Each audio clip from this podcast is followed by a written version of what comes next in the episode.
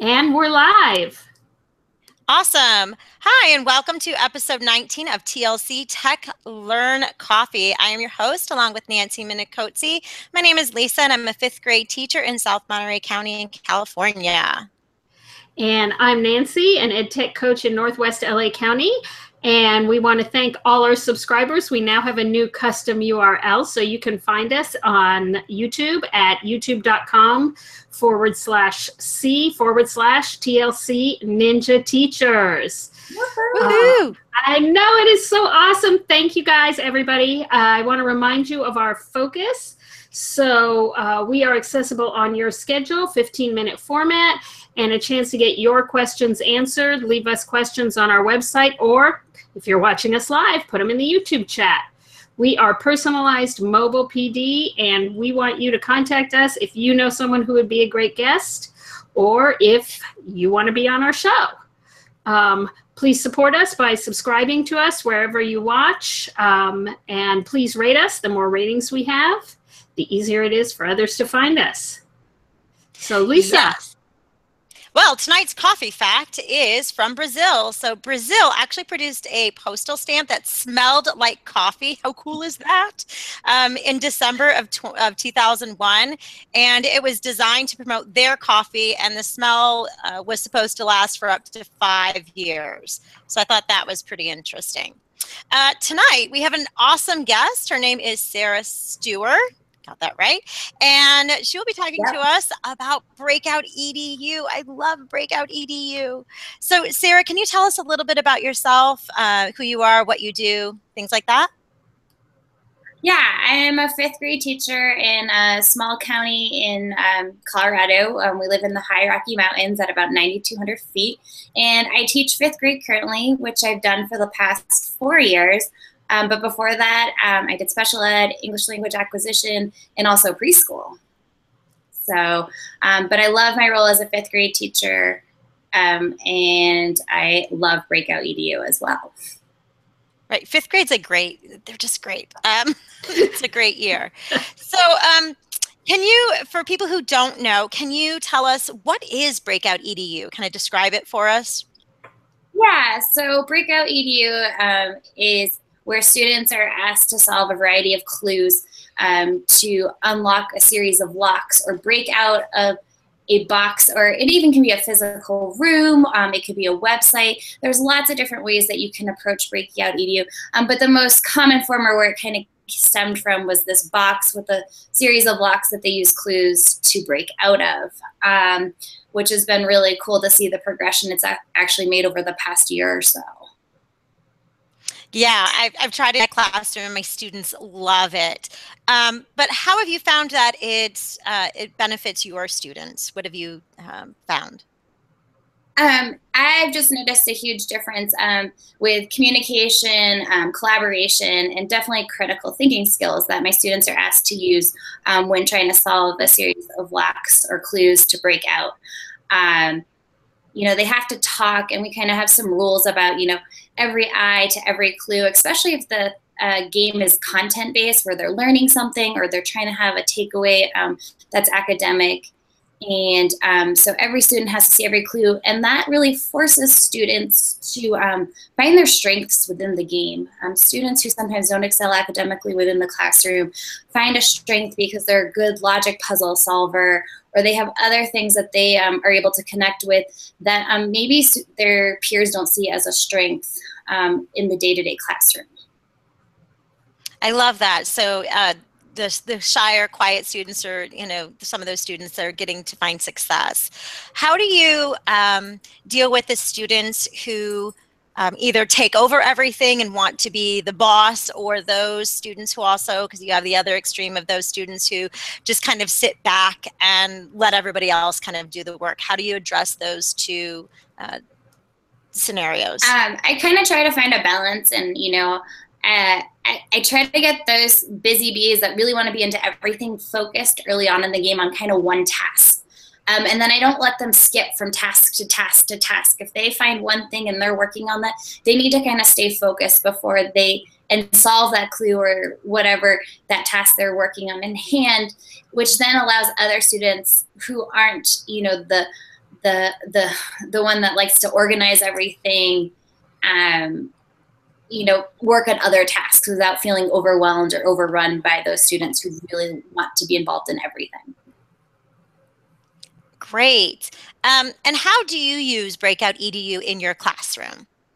Um, well i use it for a variety of things. Um, i definitely started on like fun you know team building kind of stuff when i first started uh, using it about a year, year and a half ago.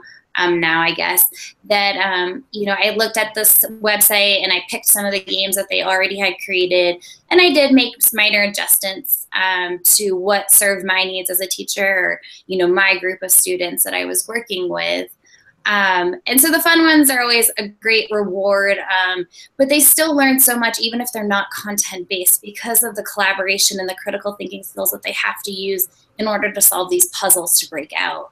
Um, I then moved on to more content-based um, ones, doing math ones, and um, definitely social studies and science um, because I love the integration of the different uh, tech tools like Google Maps and stuff that you can use to give students clues and hints to apply knowledge that they've already learned. Yeah, it's it it it just integrates so well, I found, with so many of the different uh, subject matters. Um, how often do you do breakouts with your students?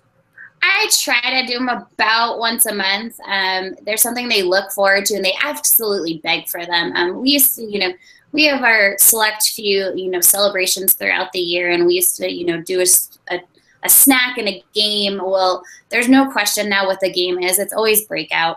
Um, and then I always ask for input of what they want to do, or um, you know, I pick a game that um, I think they would have fun at, and we switch it up between content-based and fun ones. And um, I'm in the process of you know I design games now, but now I have my students designing games. So sometimes it ends up being a game a student has designed, and I've worked with them to help implement.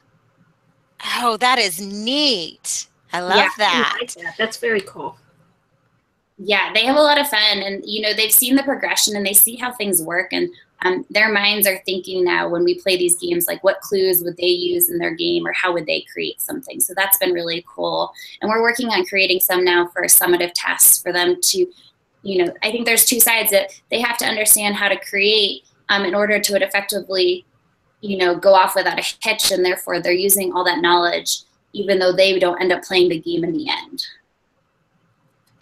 And how do you do it? Do you have the whole group working together to break out, or do you have small groups working at the same time? Do you just use one small group at a time? How do you set it up and organize it for the best success? Um, most of the time, because our class sizes are small enough, um, I usually run one full, just one game at a time. Um, when I tried to do a progressive game last year, um, where students had to solve a series of tasks and then they just do one final task together. Um, that kind of fell apart because they didn't end up all getting to the final task and they were missing pieces of the puzzle where one team was waiting on another. Um, I've never had to have the opportunity where I had to split like a class and say, you know, you stay on the side and, and run two games or the same game consecutively with two groups. I haven't. Okay. All right.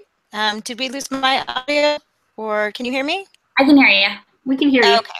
I thought it went out. Sorry about that. Um, so this is all really great, so exciting stuff. I checked out Breakout EDU. You have to. But um, Sarah, can you tell us um, how people can get started with it? You know, where do you find the games? I know you said that you are now creating your own games, and your students are creating the games. But if people want to go ahead and get started, where can they find some games, or do you suggest that they? Uh, so, what's the best way to get started with all of this? Definitely the best way is to go to Breakout EDU. Um, they have a great website where they have all the games. Um, they actually have a digital sandbox where people who have created games can put their games and share them. Um, but also their Facebook group is a huge um, source of help. Um, people post questions if you are designing or trying to figure out how to implement a game. Uh, it's really helpful because the community is really supportive there and they uh, definitely um, their wealth of knowledge there and that's where i get a lot of my ideas and people are always posting new ways to make new puzzles there Um, but I love what I love about Breakout EDU is they have their kits for sale on their website, but they also show you how to open source them, um, buying the locks on your own. But I also think that that's not the barrier. Their whole thing is make it adaptable to you. They have set structures of how they could see it running, but it's all adaptable to what you need it to be. So if you only have a smaller time chunk, they um, there's ways where you can make it a smaller breakout or a shorter time framed breakout um, so it can fit your needs. And that's what I love about it. It's totally customizable um, to what you need. And there's a community out there, especially on this Facebook group, that will help you customize breakouts to what you need them to be for your class. Great, and we'll go ahead and post those links in our um, in our notes uh, that's on our website so that everybody can have that. Um, what is some of the feedback? Because I know Breakout EDU has reflection piece at the very end of you know success or failure and, and reflecting on that what's some of the feedback that you've gotten from your students um, that's been really interesting last year the first time i ran one with this group of students last year um, they you know they bickered a lot they fought a lot they got stressed over time and stuff like that and they they didn't really see it until i pointed some of it out um, at the end when we were debriefing, going over the steps and things that had happened. And then the same group became really reflective at the end of the year. Um, we did one about two days before school ended as kind of a celebration, you know, break out of school for the summer or you're stuck here all year, kind of, all summer kind of thing. And they, um, the best part was that they were like, you know what, we didn't succeed and we didn't yell at each other and we, we, we worked through things. And they kept working after the timer had stopped and there was no time left. And they completed the challenge or the task at hand um, as a group, even though they knew they had technically quote unquote failed. And so they they talked about that and how they learned from the first one that we did to the last one we did last year of how they change as a group to work collaboratively and um, to think critically beyond um, just trying to beat the clock. Wow, it sounds like they did a lot of learning and growing last year, and those things that we want our students to do with, you know, being uh, persistent and sticking with it and finding out that the failure is okay and not to stress out about that. That's what a great story. Was so overwhelmed when they like just they're like I said, okay, time's up, and they're like, well, because they were really close to finishing. They only needed about another two minutes. And so they just said, give us two more minutes to let us finish. And I just kind of stood back and let them do that. And, you know, for students to learn that even though technically time is up to not give up and to keep persisting was a huge growth for them. Um, and this just see that they could still collaborate and understand failure was huge. God, what a great teacher moment for you that must and just to have them say, we're going to keep. Ah, that's so awesome. I'm getting goosebumps. Um, so within Breakout EDU, there's usually uh, hint cards. Um, do they use the hint cards less now than when they had first started?